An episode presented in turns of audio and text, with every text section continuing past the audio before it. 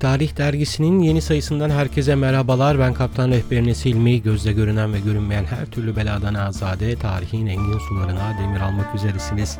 Eğer hazırsanız başlayalım bu podcast'i dinlediğiniz cihazın sesini biraz daha açın ve anlatılacak olanların tadını çıkarın.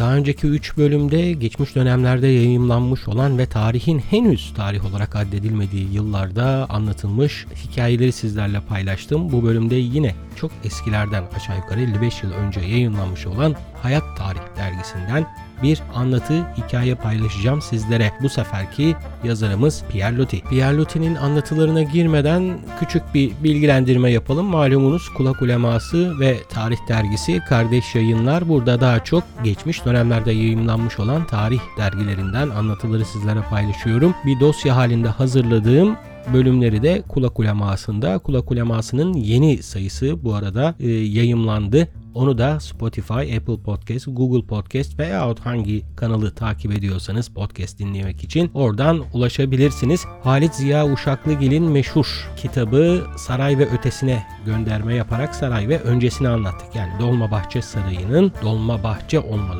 önce inşasına giden süreçte takip edilen yolları, gösterilen refleksleri bir bir anlatmaya çalıştım. Umarım beğenirsiniz. Oldukça güzel bir seri olacak o. Zaten şu sırada ikinci bölümün çalışmaları devam ediyor. Bu sefer Dolma Bahçe olmadan önce Dolma Bahçe olarak adlandırılan yerin hikayesini sizlere hazırlıyorum. Böylelikle reklamları geçtikten sonra asıl konumuz olan Pierre Loti'ye gelelim. Malum İstanbul'da yaşayanlar bilir Eyüp ilçesinin bir semti olarak anılan Pierre Loti Tepesi İstanbul'un oldukça güzel manzaralarından birine sahiptir. Peki İstanbul'da yaşamayanlar onlar da büyük bir ihtimal yakın dönemde yaşanan bir takım tartışmalardan dolayı adına aşina olmuştur. Çünkü Pierre Loti adı verilen tepenin adının değiştirilmesi söz konusu oldu. Şu an bununla ilgili ilgili süreç ne şekilde devam ediyor bilmiyorum ama biz buraya neden Pierre Tepesi adının verildiğini bir şekilde anlatarak hem Pierre hem de onun anlattıklarını size aktarmaya çalışacağım. Asıl konuya girmeden biraz Pierre Loti'den bahsetmekte fayda var. Pierre Loti Fransız deniz subayı efendim 1850 senesinde Fransa'da dünyaya gelir. Asıl adı Louis Marie Viau görünür ama o deniz subayı olmasının verdiği şansla deniz aşırı seyahatleri sırasında Tahiti'de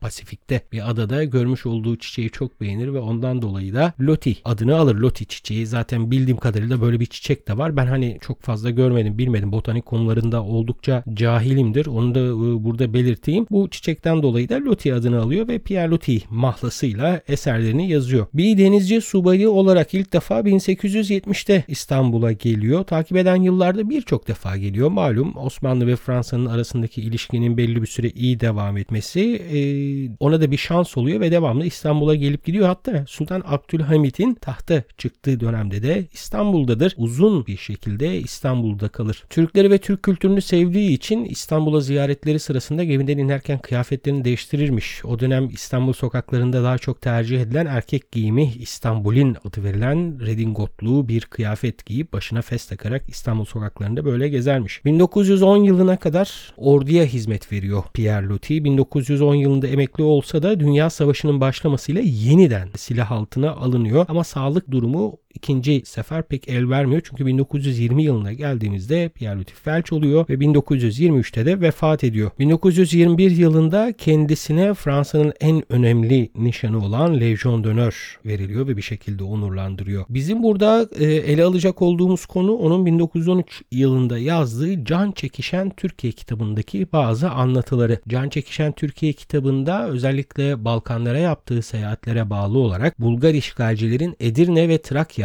bölgesinde yaptığı bir takım olayları etkileyici bir şekilde anlatarak Batı kamuoyuna duyurur ve Balkan savaşlarının da biraz da seyrini değiştirir Pierre Loti. Bu anlatılara gireceğim ama onun evvelinde e, Cumhuriyet dönemiyle de ilişkisi devam ediyor. Kurtuluş Savaşımıza çok büyük destek veriyor Pierre Loti. Öncelikle onu bir kabul etmek gerekiyor. Çünkü ikinci İnönü Zaferi'nden sonra bir mektup yazıyor. Bu savaşın kumandanı e, idarecisi olan Mustafa Kemal Paşa'ya. E, Mustafa Kemal Paşa da ona bir iadeyi itibar yaparak bir mektup yazıyor. Hatta şöyle bir satır okuyayım size. Onun mektubu mektubundan Mustafa Kemal Atatürk'ün mektubundan siz hakkı temsil eden ve mazlumlar adına haykıran ilk ve son Avrupalısınız diye bir taltifte bulunuyor.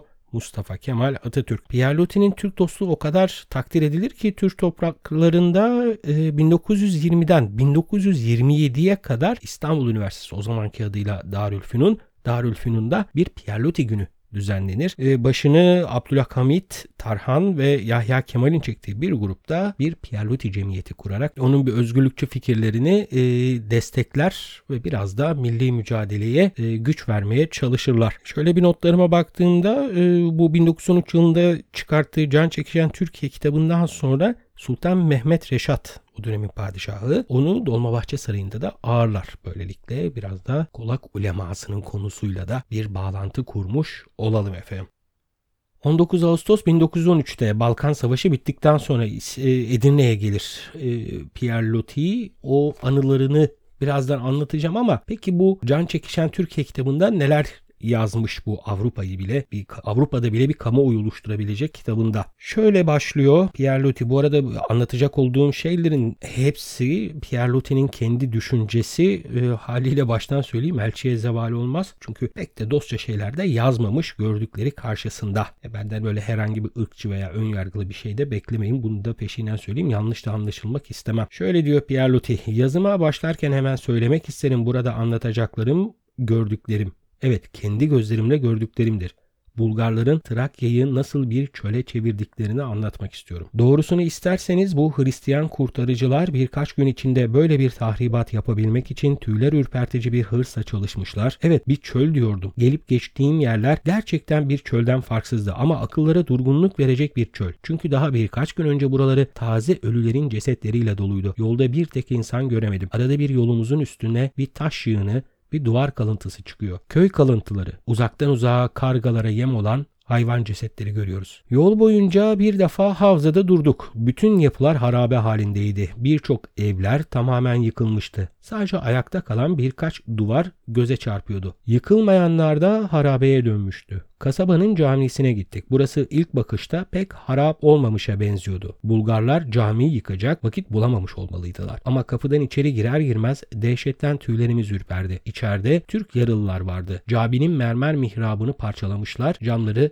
kırmışlardı. Üstelik bu tahribatı doğrudan doğruya yaralılara yaptırmışlardı. Yani diyor ki Pierre Loti cami tahrip edilmiş ama sözde Bulgarların camiye zarar vermediği propagandasını yaymak için de oradaki esir tuttukları insanlara inançlarının mabedi olan camiyi yıktırtmışlar. Mihrabını, minberini filan hep parçalamışlar. Şöyle devam ediyor. Bulgar vahşetinin ne dereceye varacağını insan asla tasavvur edemiyor. Bir de caminin minaresine çıkmadan böyle bir şeyi tasavvur edemezdim.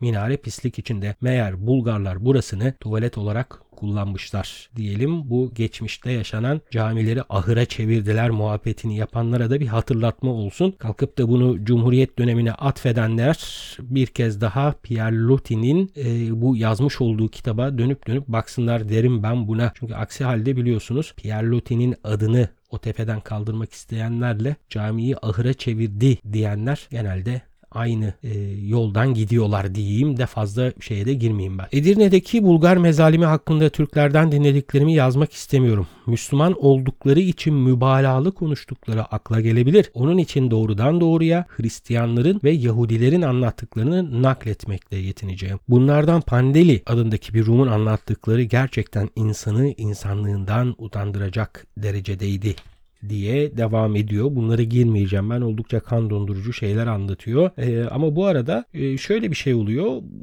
Pierre Loti'nin kitabı yayınlandıktan sonra Fransa ve İngiliz basınında yayınlanıyor. Avusturya ve Fransa'da bulunan Bulgar konsoloslarda bir tekzip yayınlıyorlar. Yani biz böyle bir şey yapmadık diye bir çıkış yapıyorlar bu gazetelerde yayınlansın diye. Ee, bununla ilgili de şöyle bir şey demiş Pierre Loti. Viyana'daki Bulgar sefiri yayınladığı tekziple bana cevap vermek lütfunda bulundu. Yazıda benim aldandığımı, yol boyunca gördüğüm harabelerin Türk köylerine değil aksine Türkler tarafından yakılıp yıkılan Bulgar köylerine ait olduğunu söylüyor. Demek ki camileri harap eden kubbelerin üstüne abdestini yapan da Türkler öyle mi? Bu tekzip için yalnız çocukça demek kafi değil. Yazı aynı zamanda hayasızca kötü bir niyet taşıyor. Gerçeklere böylesine zıt bir iddiayı çürütmekte Sayın Sefir'in tahmin edemeyeceği kadar kolaydır. Bir defa Bulgarlara ait evler bütün Trakya'da çok seyrek olarak dağılmıştır. Tamamen Müslümanların arasında bulunan bu evlerin de hepsi ayaktadır. İşgal kuvvetleri onlara elini bile sürmemişler. Çünkü kurtlar birbirini yemez.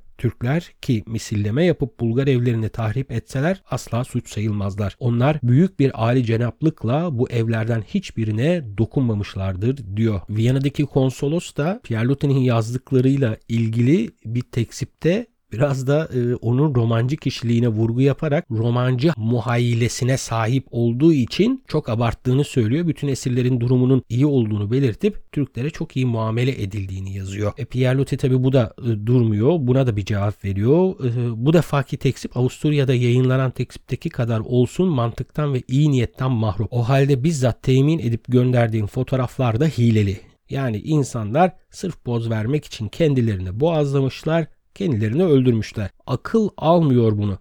Gönül isterdi ki Bulgarlar bu akla hayale gelmez işkencelerden sonra hiç olmazsa başlarını eğip sussunlar. Benim için en önemli olan yere geldik. Bunu özellikle vurguluyor. Her kitabında, her eserinde öyle veya böyle Pierre Loti'nin bu vurgusunu görürüz. Ki zaten ona daha sonraki dönemde İstanbul'un fahri hemşeriliği verilirken de bu yazdıklarından yola çıkılıyor. Şöyle diyor Lotih. Aslında ben bizim memleketimizde çıkan mecmua ve gazetelerinde Türklere karşı neden böylesine kinli olduklarını anlamıyorum. Bizden Türkiye'ye kim gittiyse daima iyi muamele görmüştür. Orada yaşayanlarımız en büyük hürmeti görüyor. Oradaki din adamlarımız asırlardan beri en büyük hürriyet içinde çalışıyorlar. Türklere iftira atmadan önce hiç olmazsa bu din adamlarımıza sorsak olmaz mı? Ben onlardan çoğuyla tanıştım. Bir sual karşısında verecekleri cevabı da çok iyi biliyorum. 19 Ağustos 1913 günü Edirne'ye geliyor e, Pierre Loti e, ve gelişini de şöyle anlatıyor. Oldukça ilginç geldi bana. Hür Edirne'ye vardığım zaman vakit gece yarısıydı. İstasyonda asla beklemediğim bir kalabalık bizi karşıladı. Yere adımımı atar atmaz çalınmaya başlayan Marseyes, bu arada Marseyes Fransa Ulusal Marşı onun yazdıklarından dolayı Edirne'ye geldiğinde Fransa Ulusal Marşı çalıyorlar. Ne demiştik? E, yere adımımı atar atmaz çalınmaya başlayan Marseiz bir yandan alkış sesleri bir yandan gözlerimi yaşarttı. Arabayla halkın arasından geçerken de büyük sevgi tezahüratına şahit oluyordum. Şehre girişimin teferruatını Türklerin kadir bilirliği, temiz kalpliklerini ifade ettiği için anlatıyorum. Sık sık duymuşumdur Türkiye'de. Bana kara gün dostusun dediler. Evet, ben onların kara gün dostuydum ve Türkler böyle şeyleri asla unutmaz. Türkler kırmızı beyazlı Türk bayraklarını sallayarak beni selamlıyor. Türkler, Hristiyanlar, Yahudiler yaşasın Fransa diye bağırışıyorlardı. Matem içinde bir şehre gelmiştim ama hem kurtuluşun sevinci hem de o güne rastlayan Ramazan bayramı halkı saadete boğmuştu. Dünyada hiçbir milletin Türkiye'de gördüğüm hüsnü kabulü bana bir defa daha gösterebileceğine emin değilim dedikten sonra bir yemeğe davet edilmiş ondan bahsediyor. Ee, o çok güzel bir detay onu da bulayım şuradan bir. Beni bir ziyafete çağırdılar. Valinin verdiği ziyafette Türkler bütün başka azınlıklarla yan yana diz dizeydi. Yüksek rütbeli paşaların, subayların yanında hahamlar, hocalar göz göze çarpışıyordu. Rum metropoliti solunda oturan derviş de şakalaşıyor. Herkes tam bir anlaşma içinde kurtuluşu kutluyordu. Yani çok değil bundan 100 yıl önce e, farklı dinlere mensup, farklı inanışlardaki insanlar hatta bunların kanaat önderleri bir araya gelerek oldukça keyifli zamanlarda geçiriyorlarmış. Daha sonra ne olduğunu tamamen sizin takdirinize bırakıyorum. İşte bunları yazarak Pierre Loti e, Edirne anılarını bir şekilde bize aktarıyor ve bu dediğim gibi yazmış olduğu şeyler itibariyle bir kamuoyu oluşturuyor Türkler lehine Avrupa'da. 1950 yılına gelindiğinde Pierre Loti'nin adı günümüzde Eyüp Belediyesi'nin sınırları içindeki semte bir tepe üzerinde veriliyor ve aslında bana soracak olursanız da İstanbul'un en güzel köşesi kendisine ayrılıyor ki hakkı da var bu yazdıklarından sonra. Tartışmalara gelecek olursak son dönemdeki haliyle bir gayrimüslim olmasından dolayı adının buraya layık olmadığını düşünen çeşitli bürokratlar fikir beyan ettiler. Ama eğer bir gün biri soracak olursa Türkler vefakardır, Türkler Kadir Şinas'tır dersiniz olur biter. Türkler lehine bu kadar propaganda yaparak savaşın ve katliamın daha fazla büyümesini engelleyen Pierre Loti'nin adının bir tepede yaşatılmasının kime ne zararı var bilmiyorum. Benim bildiğim bir tek şey var. Eğer ki mazlum olanın sesini kim rahat bir şekilde duyurabiliyorsa adının yaşatılması gerek diye düşünüyorum. Bu bölümü böylelikle bitirelim. Zamanımızı açtık mı tam olarak emin değilim ama yine önümüzdeki hafta başka bir anlatıyla sizlerle birlikte olacağım. Umarım beğenmişsinizdir. Sosyal medya hesaplarından lütfen beğenilerinizi ve eleştirilerinizi paylaşmaktan çekinmeyin efendim. İyi günler, iyi dinlemeler.